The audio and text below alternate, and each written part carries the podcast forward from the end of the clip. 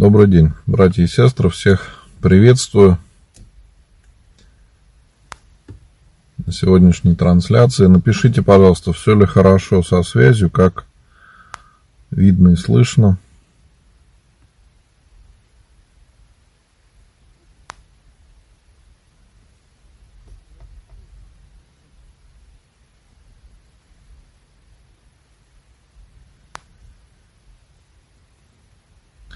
Похоже, везде запустилась трансляция, все должно быть хорошо. Да, вот вижу Facebook, все хорошо. Всех рад приветствовать, мои дорогие. Да, в Инстаграм тоже вижу, все хорошо. Ну, Инстаграм сам по работает гораздо лучше. Именно трансляции работают в нем гораздо лучше. Реже возникают какие-то проблемы. Ну, в других сетях бывают, возникают сбои различные, и подключиться не получается. Но сегодня, слава богу, все хорошо. Сегодня, братья и сестры, у нас э, вторник, и сегодня у нас праздник Смоленской иконы Матери Божией, поэтому в храме сегодня я служил молебен Богородица. Вторник – это такой день, когда мы молимся Богородице, в храме всегда совершается молебен в этот день, и всегда служится молебен перед иконой целительницы, это чудотворная икона нашего храма, храма апостола Луки в Твери, это икона мироточила, и сейчас многие люди приходят, чтобы помолиться э, о здравии, исцелении перед этой иконой. Также всегда мы молимся перед иконой все царицы. Ей молятся а, при онкологических заболеваниях, о исцелении. Даже э, кто молился перед этой иконой, знает молитву, там в молитве прямо говорится а, о об этих заболеваниях. Делается акцент на помощи именно в этом. И, конечно, перед Казанской иконой, которую я очень люблю, всегда молюсь перед ней, Поэтому мы всегда служим молебен и перед Казанской иконой о детях, о семье. У многих это очень важные вопросы, поэтому всегда молимся. Вот, так что я всех вас, мои дорогие, поздравляю с, этой, с этим праздником. Смоленская икона а, тоже одна из моих любимых, потому что когда я учился в Смоленске в семинарии, то всегда ходил в собор кафедральный для того, чтобы помолиться перед этой чудотворной иконой. И, ну, как и все семинаристы, мы ходили туда, молились а, в каких-то сложных жизненных ситуациях, и были разные истории, я не буду все, может быть, рассказывать о том, как а, быстро приходила помощь по молитве Богородицы, но очень много историй, и в моей жизни, в жизни других людей, о том, как Матерь Божия помогала при искренней молитве. Поэтому, имея, имея вот такой опыт, уже, конечно, не приходится задумываться о том, насколько действенна эта молитва, потому что понятно и так, на личном опыте. Поэтому я всех вас поздравляю, мои дорогие, с этим праздником. Благодарю всех, кто написал записочки, попросил помолиться о своих близких. За всех я сегодня помолился, также послужил панихиду, помянул о упокоении наших близких. И, конечно, в храме у нас каждый день читается псалтырь, поэтому также мы на псалтыре поминаем и о здравии, и о упокоении. Раньше очень многие спрашивали, где можно подать записку на чтение псалтыря, и во время поста – когда по традиции не служится молебны, мы начали с прихожанами читать псалтырь. Еще в Казанском храме мы читали, и многие приходили, все по очереди читали псалтырь. Ну, а потом э, я решил оставить эту традицию, потому что она очень нравится людям. Людям нравится вообще чтение псалтыря, и многие присоединяются к этому – ну вот, поэтому у нас каждый день в храме читается псалтырь, можно написать записку и на одно поминание на чтение псалтыря, а можно написать на несколько дней, то есть на 40 дней, на полгода, на год, как вам удобнее, можно выбрать, и также имена поминаются и о здравии, и о покоении. Ну а сейчас просто мы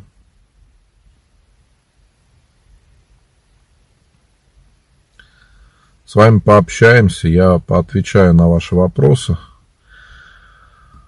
Сейчас лето, мы на природе, у бабушки с дедушкой практически каждый день. Э, так получается по милости Божией, да, что поскольку я сейчас служу в другом храме, э, то, э, также у меня нету выходных, каждый день я занят. В первой половине дня я всегда в храме отпеваю, чаще всего совершаю отпевание, конечно, и люди приходят, кто-то исповедоваться, кто-то э, пообщаться, чай попить. Вот, и каждый день я в храме. Но с Божьей помощью вот сейчас во второй половине дня можно хотя бы немножко так отдохнуть, э, побыть на природе, э, пообщаться с близкими. Вот. И, ну, и нас, конечно, Ангелина очень рада всегда пообщаться с бабушкой, с дедушкой. Сегодня эм, она каталась на лошадке. Те, кто в чате, в чате были, я прислал фотографии, чтобы поделиться такими семейными какими-то моментами, потому что многие видели, как Ангелина растет, многие следят уже за ее жизнью. Поэтому, кто хочет, э, может быть, узнать больше о моей жизни или еще о чем-то, когда нету трансляции, можете присоединиться к чату. Там я также отвечаю всегда на вопросы и а, там бывает публикую какие-то вещи, которых нету в Инстаграм, в других соцсетях. Ну, какие-то лич, личного момента, личного плана, так скажем, какие-то семейные более вещи. Но, с другой стороны, мы все там общаемся не так, как на трансляциях. Мне очень интересно, когда люди делятся, а, там у кого какой урожай уже начинает поспевать, а, кто-то еще чем-то делится. В общем, общение такое, как очень близкое семейное, теплое общение. Не всегда удается найти такую атмосферу и найти единомышленников. Поэтому я всех участников чата благодарю, что удается общаться вот так очень тепло. И кто хочет присоединиться, э, места еще есть, э, поскольку э, люди присоединяются, через какое-то время мест уже может не быть. Вот чат WhatsApp, допустим, есть, существует уже несколько лет, в него уже сложнее попасть, потому что там часто нету мест. Вконтакте, в Телеграм еще много мест, еще можно присоединиться, но всех приглашаю, поэтому кому нужно общение, какая-то поддержка, особенно молитвенная, вот всех хочу пригласить в чат. Но теперь перейду к вашим вопросам. Извините, что так долго отвлекся на введение. На работе сказали обязательно прививаться от коронавируса. Всем ли, э, всеми ли вакцинами разрешает прививаться церковь? Но церковь не регламентирует, какими вакцинами прививаться, потому что это вопрос не духовной жизни. Э, прививаться или нет, это каждый человек решает сам. Это первое. Второе, э, я считаю, это мое личное мнение, что прививаться нужно. И я сам сделал себе две прививки уже, и они прошли хорошо. То есть и первая, и вторая у меня не было никаких вообще последствий. После первой немного болела рука но ни температуры, ничего не было. Я не говорю, что надо всем делать и у всех будет так же, но просто вот личный пример мой говорит о том, что я сделал прививку и ничего страшного не произошло. А, при этом обязательно надо относиться серьезно и понимать, что любая прививка это определенные риски. И чтобы их снизить, мы обязательно должны обследоваться у врача. То есть даже если вас на работе заставляют делать прививку, надо обязательно обследоваться, сдать все анализы. И иногда врачи говорят, что вам сейчас прививку делать нельзя. Я встречаю такие случаи среди прихожан, и среди моих знакомых, когда говорят, что вам прививка сейчас может навредить. И вот здесь надо относиться ко всему разумно и не впадать в панику, и не проявлять какую-то излишнюю беспечность поскольку и сама эта болезнь, она очень серьезная, коронавирус, да, и прививка это тоже серьезное мероприятие. Относиться и к тому, и к тому надо серьезно, по мере сил соблюдать все меры предосторожности, которые есть. И, как я сказал, обязательно обследоваться, не торопиться с этим. Но могу сказать, что я регулярно, к сожалению, отпеваю людей, которые умирают от коронавируса. Не бывает недели, чтобы не было вот таких отпевов, связанных с этим. Пневмония, человек думает, все будет нормально, и тут раз и отошел ко Господу. И бывают люди очень молодые. Вот очень жалко, что умирают люди в расцвете сил, у которых семьи, маленькие дети, которым еще жить и жить, казалось бы. Но вот так получается, что сейчас ситуация очень серьезная. Но я пока еще не отпевал ни одного человека, который бы умер от последствий прививок. Мне говорят, что такие есть где-то. Я таких пока людей не встречал. Ни разу. Знаю, да, что у некоторых после прививки там температура может быть. И это нормально, это значит организм борется. Но вот я лично пока не встречал людей, которые ну, потому что все равно общаешься с родственниками после отпевания всегда, и люди часто рассказывают причину смерти или что-то еще. Вот я пока не встречал таких людей. От, а от вируса, к сожалению, регулярно люди уходят из жизни. И это очень грустно, потому что уже много знакомых людей ушло в Царствие Небесное по этой причине. Так что здесь надо относиться очень серьезно, это не шутки.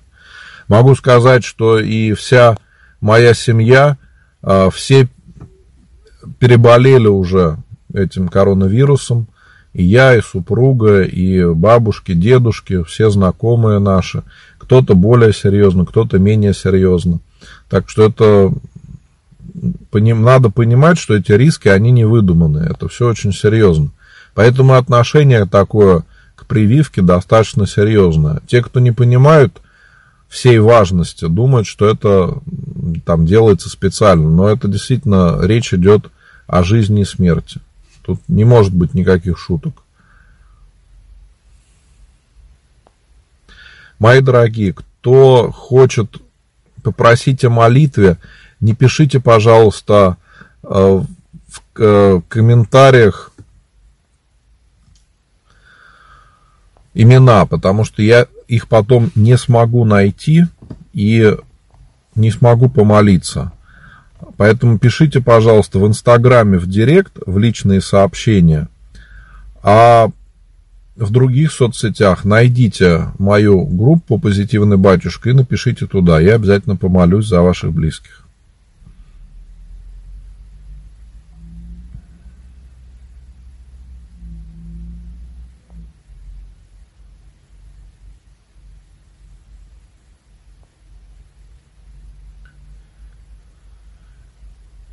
Лера спрашивает, как вы относитесь к тому, что люди обращаются к психологам?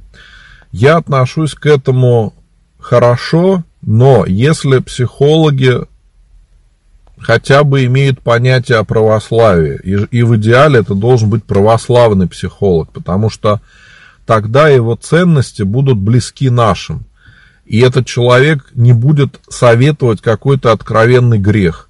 Но сейчас, во-первых, у нас появилось много психологов, которые пытаются э, советовать людям что-то, что откровенно является грехом. Допустим, чтобы женщина могла простить измену, ей тоже надо изменить.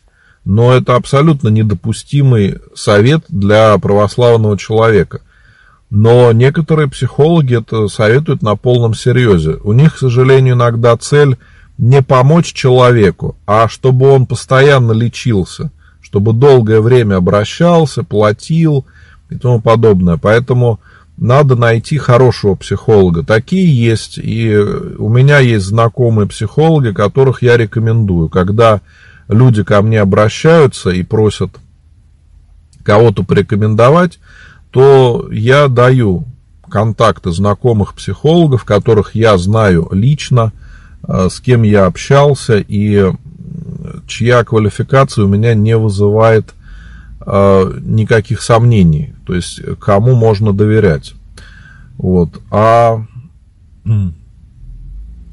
чаще всего психологи не понимают вообще того, что нужно людям, и иногда советуют какие-то вещи абсолютно оторванные от реальности. К сожалению, люди мне об этом тоже пишут, обращаются ко мне, да, и это грустно, потому что вижу, что помочь им не удается, то есть люди к ним обращаются, обращаются, а помочь никак не могут. Вот. И кроме того, а,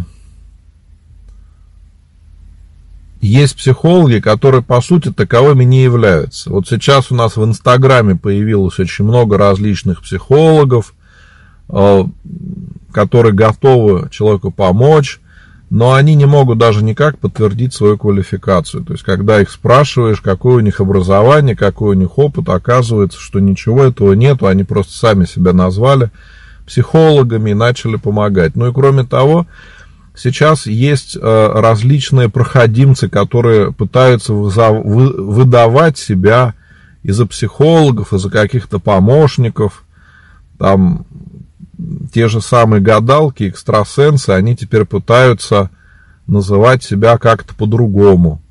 Не называть себя, но если ты скажешь, что ты гадалка, все скажут, ну это уже что-то, какое-то мракобесие, да, а если ты скажешь, что ты гадаешь на картах Таро и ты таролог, то звучит как-то очень интересно, таинственно.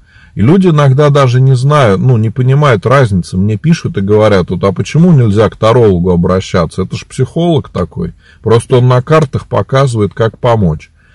Или там какой-нибудь парапсихолог. Это вот по вот этой парапсихологии и подобным каким-то вещам мистическим появляются все новые и новые направления. И люди говорят, ну присылают, говорят, батюшка, а можно вот это, а можно вот это. Я начинаю читать, слова вроде как новые, казалось бы, что-то должно быть новое, а там все то же самое, ничего нового нету.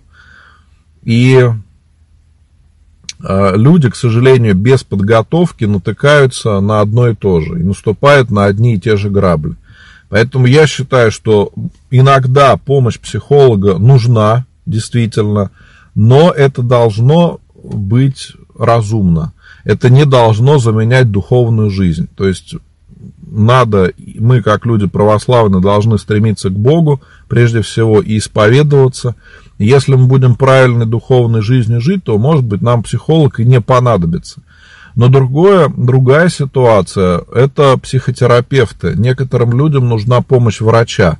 Не психолога, который поможет разобраться в проблемах, а действительно врача, который сможет установить причину проблем. Иногда это может быть э, какой-то сбой в организме, могут быть э, последствия какой-то травмы, может быть э, из-за как какая-то наследственная проблема, которая проявила себя уже в достаточно большом возрасте. То есть человек жил, жил, все у него было хорошо, а потом раз какой-то срыв нервный, какое-то страшное переживание, и у него обнаружились проблемы.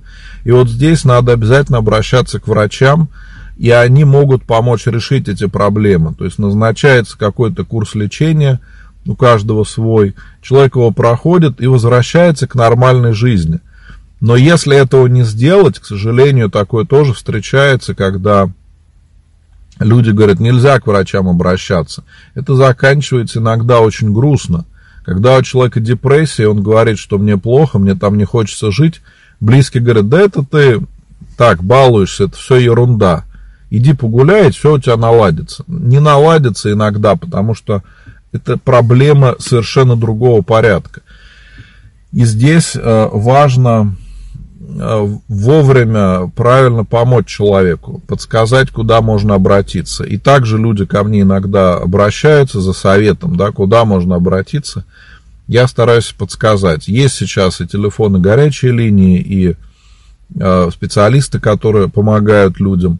И если этого не сделать, почему я так внимание на этом заострил, да, почему, может быть, долго об этом говорю, потому что иногда люди мне рассказывают такие истории, когда человек боялся обратиться к врачам, и в итоге заканчивал жизнь самоубийством. То есть настолько это было тяжело, невыносимо для человека, действительно больно, да, что он не мог вынести этого. Хотя, в принципе, можно было бы все решить. Поэтому, если мы видим, что у человека такая серьезная проблема, то тут не надо никогда бояться обратиться за помощью к другим. Так что здесь надо так серьезно к этому вопросу подходить. Я думаю, основные какие-то моменты назвал уже.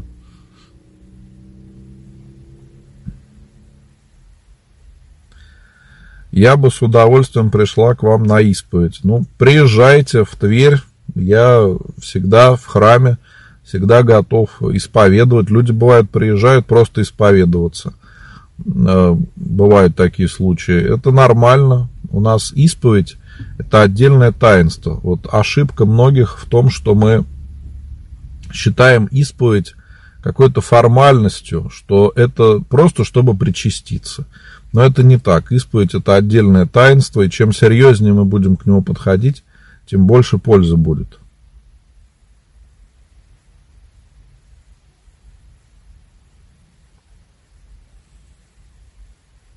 Сколько стоит отпевание в храме? Отпевание в храме стоит по-разному. В каждом храме свой размер рекомендуемых пожертвований. Но если у вас нет возможности пожертвовать, то вы можете об этом сказать. Просто в храме сказать, что вы знаете, у меня нету такой возможности, но умер человек, и э, вот прошу о помощи. Я уверен, вам не откажут. Я не знаю, как в других храмах, но в моем храме никогда людям не отказывают и периодически обращаются с тем, чтобы совершить отпев во славу Божию, или люди там совсем ничего не могут пожертвовать, или жертвуют совсем немного.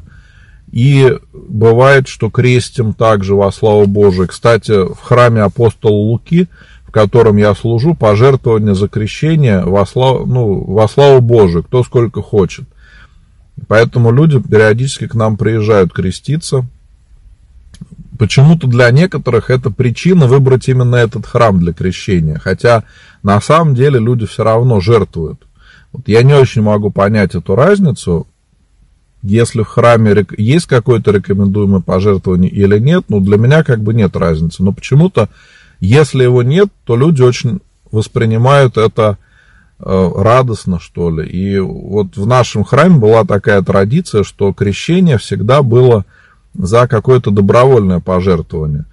И могу сказать, что э, бывает интересная история. Да, допустим, было так, что я покрестил в семье одного ребенка, а людям очень понравилось, и они пришли, потом еще одного ребенка покрестили.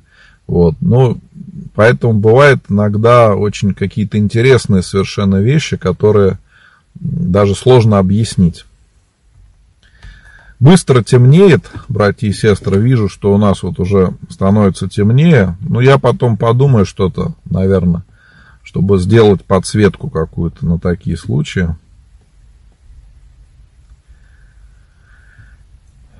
Как понять праздные беседы? Обычно общение между собой, это праздность, но это беседы, которые не приводят ни к никакому результату. То есть люди просто болтают и болтают, без, и толку никакого от этого нет.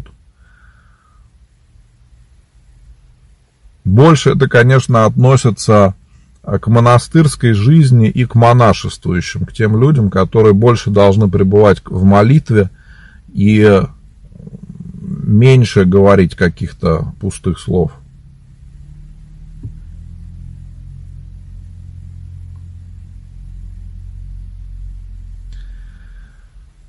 Папа умер зимой. Мы его отпевали, кремировали, похоронили. И мне кажется, что он рядом со мной. Можем ли мы ощущать покойных?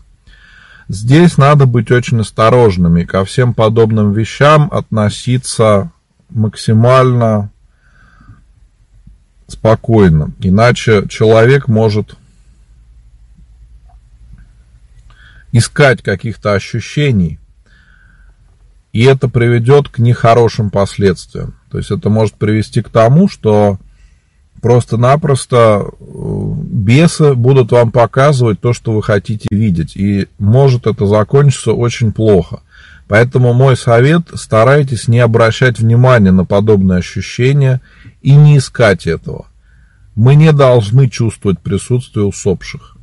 Это ненормально, если вы это чувствуете. Поэтому в первую очередь старайтесь не обращать на это внимания. За папу молиться. Если у вас будут и дальше эти ощущения, ну надо в этом исповедоваться, во-первых, и перед Богом попросить, чтобы это прекратилось. Потому что это ненормально. Понимаете, вы за человека должны молиться. Он ушел уже в вечную жизнь. Это может быть просто ваше такое проявление. Нам хочется, мы скучаем по усопшим, по близким людям.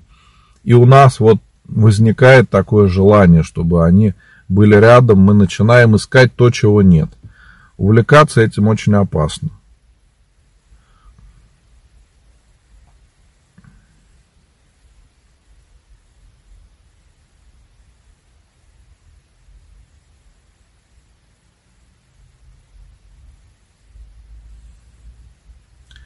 Была в храме, появилось сильное желание исповедоваться. Можно ли без подготовки идти на исповедь? Да, можно.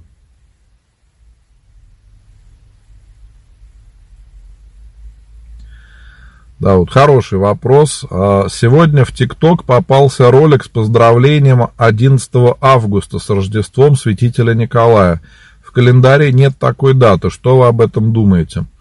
Такая дата есть, просто ее очень часто не отмечают.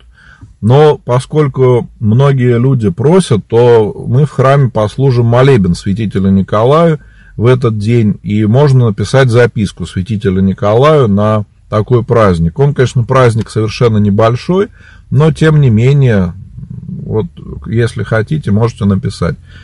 Да, в некоторых календарях не указывают какие-то праздники небольшие, тут нет ничего странного.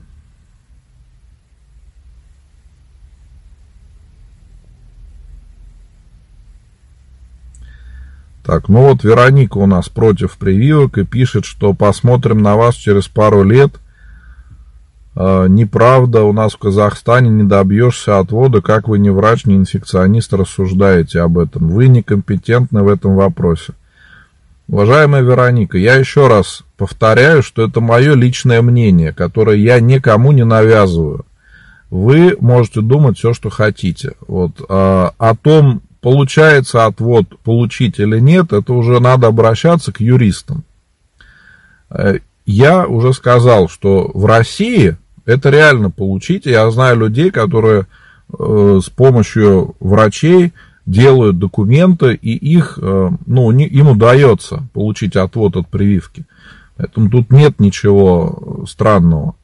Вот. Я еще раз акцентирую внимание на том, что прежде чем делать прививку, я посоветовался с теми врачами, которым я доверяю. С теми врачами, которые спасли меня и мою жену от ковида, от смерти, можно сказать. Поэтому, когда люди, которые уже один раз меня спасли от смерти, зачем им э, пытаться сделать мне что-то плохое? Они хотят помочь. Они сказали, что, батюшка, надо сделать прививку. Вы постоянно общаетесь с людьми, много людей незнакомых, чтобы снизить риски, прививку лучше сделать. Еще раз скажу, что я не сразу пошел и сделал. Я все взвешивал, общался со знакомыми врачами, которым я доверяю. Потом сдал все необходимые анализы, обследовался, и только потом пошел и сделал прививку. Я еще раз говорю, надо очень серьезно к этому подходить. И не надо сразу бежать и делать. Надо обследоваться сначала, изучить этот вопрос, потому что есть определенные моменты по здоровью, когда этого делать не нужно. Но вот агрессию я не очень понимаю. Такая, такая странная злоба вижу иногда вот в комментариях у людей. Когда я рассказал о том, что сделал прививку, некоторые люди от меня сразу отписались. В Инстаграм, в других соцсетях. Они все сказали, мы от вас отписываемся. Если вы сделали прививку, то мы от вас отписываемся. Ну, слава богу, что же делать? Значит, эти люди найдут каких-то старцев, которые будут говорить, что прививка это грех, что вышки 5G уже будут, и конец света, и тому подобное. Но надо как-то реально смотреть на жизнь и понимать, что происходит. Я говорю, я каждый день практически совершаю отпевание. И много совершаю отпеваний людей, которые ушли из жизни от ковида. Когда видишь это каждый день и понимаешь, что это не где-то далеко, а это рядом с нами, и насколько это серьезно, то отношение к этому совершенно другое. Оно меняется. Те люди, которые э, не пережили настолько серьезно эту болезнь, им повезло, может быть, они или перенесли бессимптомно, или еще не болели. Они, конечно, думают, что все это ерунда, все это глупости, и поэтому можно ничего не бояться и ничего не делать. Но потом, когда умирает кто-то из их близких, или они сами заболевают, то они говорят, нет, я ошибался, это все очень серьезно. Ну так зачем нам ждать вот таких страшных последствий, чтобы в этом убедиться? Поэтому, мои дорогие, это вопрос очень личный. Как я сказал, каждый сам должен решать, что делать. Но вот свою мотивацию я объясняю. Потому что многие спрашивают, я понимаю, что многих это волнует, но вот это мое мнение. Потому что я сам болел и знал, знаю, насколько это серьезно, насколько это тяжело. Но опять тут про прививки. Студентов зачем прививать? Слушайте, я ведь не юрист. Вы обращайтесь к юристам, обращайтесь к руководству. Вот студенты, да, видимо, у них вуз какой-то есть. Обращайтесь к руководству вуза. Студенты пусть обращаются. Я же не имею никакого к этому отношения. Что я им тут могу сказать? Да, я тоже считаю, что это все должно быть добровольно. Но, с другой стороны, я вижу абсолютно вот, что люди не понимают, что к чему почитает что-то в интернете и все. Ну вот, хоть хороший какой-то вопрос, можно ли онлайн исповедоваться? Нет, нельзя. Я могу просто с вами пообщаться, ответить на какие-то вопросы, э, помочь подготовиться к исповеди, рассказать, как это делать. Но а исповедоваться нужно в храме. Мои дорогие, темнеет сильно, поэтому давайте мы будем заканчивать трансляцию. Я всех вас благодарю за уделенное время. Надеюсь, что это было полезно, кому-то интересно. А, завтра я в храме буду, как обычно, служить молебен, э, буду служить панихиду, э, читать псалтырь, так что вы можете всегда написать имена ваших близких для молитвы о здравии и упокоении. Свои вопросы можете писать в Инстаграме в Директ в личные сообщения, в других соцсетях в личные сообщения. Я каждому отвечу. И еще очень э, важный момент. Хочу сказать, что кто хочет продолжить общение, когда нету трансляций, то можете присоединиться к чату ВКонтакте, в Телеграм, там можно продолжить общение. Всем желаю Божьей помощи, ангела-хранителя. Спаси Господи.